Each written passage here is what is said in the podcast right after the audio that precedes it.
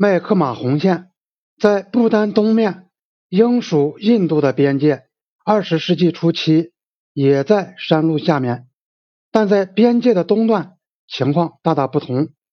在北面，不是一个挨着一个的屈从于英国压力和外交摆布的小邦，而是稀稀落落的部落，人口稀少，散居在山峦起伏、丛林密布。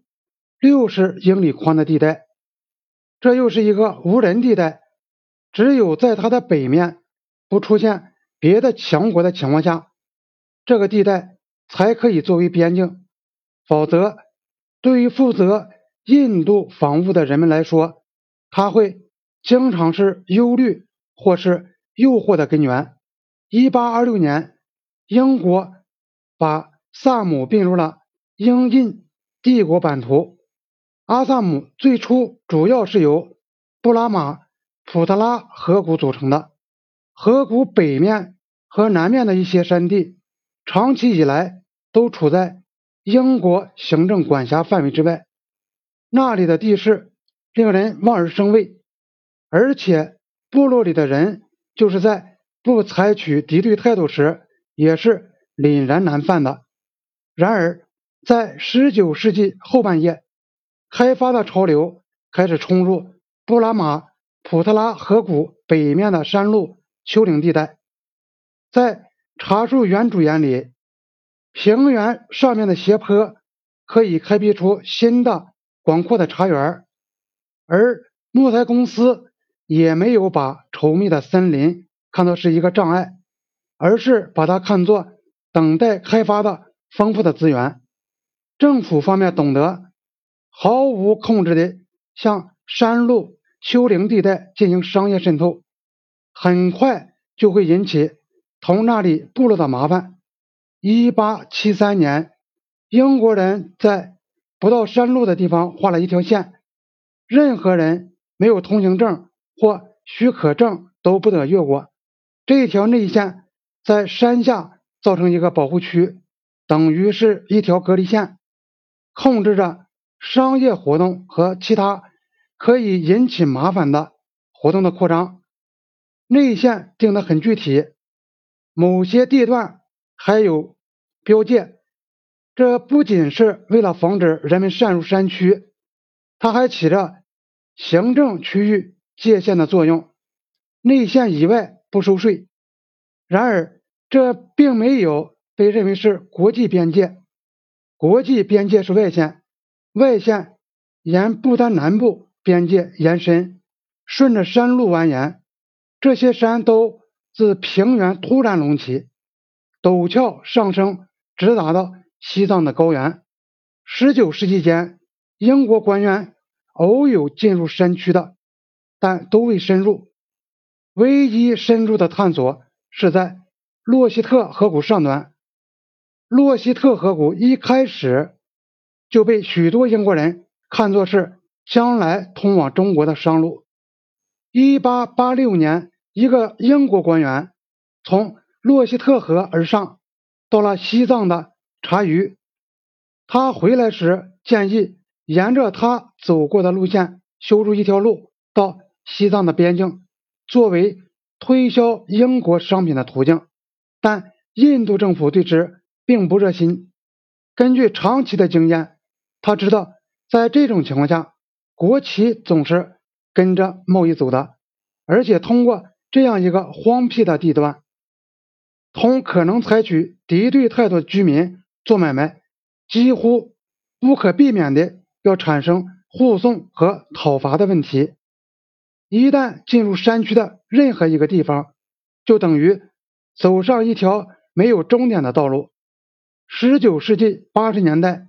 一个英国人写道：“如果把高山下面的部落地区兼并过来，只会使我们接触到更为粗野、更为陌生的部落。我们也不会在那里停下来，我们会踏着亚洲的高原，甚至到了那里也无法停下来。然而，部落地区并不是从四面八方挡住了在东北部的英国领土。”而是有一个明显的缺口，紧靠不丹东部一块楔形的西藏领土，一直插到平原。一位英国官员在1844年写道：“在这里，英中两大国的政府有共同的边界，把中国西北省份以及西藏和达达东部的农产品输入到英国的领地。”这是最近的通道。这块楔形的土地叫做达旺地区，因北面的达旺寺得名，并由达旺寺管辖。居住在这里的部落受到西藏文化影响非常深，大部分都信奉佛教。通过这个地方有一条重要商道，英国人就在接近它的南端的乌达古里设立一年一度的集市。以鼓励贸易往来。整个达旺地区纵深六十英尺，是属于西藏的。对此，英国人从来没有怀疑过，也没有提出过异议。英国人有时候还确实觉得这个地方受西藏行政管辖倒是个方面。例如，一八七二到一八七三年间，英国同不丹标界边界线的时候。由于西藏官员指令达旺地区的部落头人同英国人合作，英国就能把印部边界线沿着山路延伸下去，作为一段他们是印藏之间的已标定的边界。当时英国认为俄国人正咄咄逼人的向印度推进，因此英国把注意力集中在这个问题上。这种情况在二十世纪头几年中支配着英国对西藏的政策。寇松认为，西藏像西北边境一样，已成为大争夺之地。一九零四年，荣鹤鹏奉命去拉萨时候，寇松曾要他提出了英国对西藏的要求，结果签订了拉萨条约，规定西藏不得让。英国以外的任何外国代表或代理人入境，因而保证了西藏将继续处于英国人称之为孤立的状态。直到最近，西藏从来没有表示过要摆脱这种状态。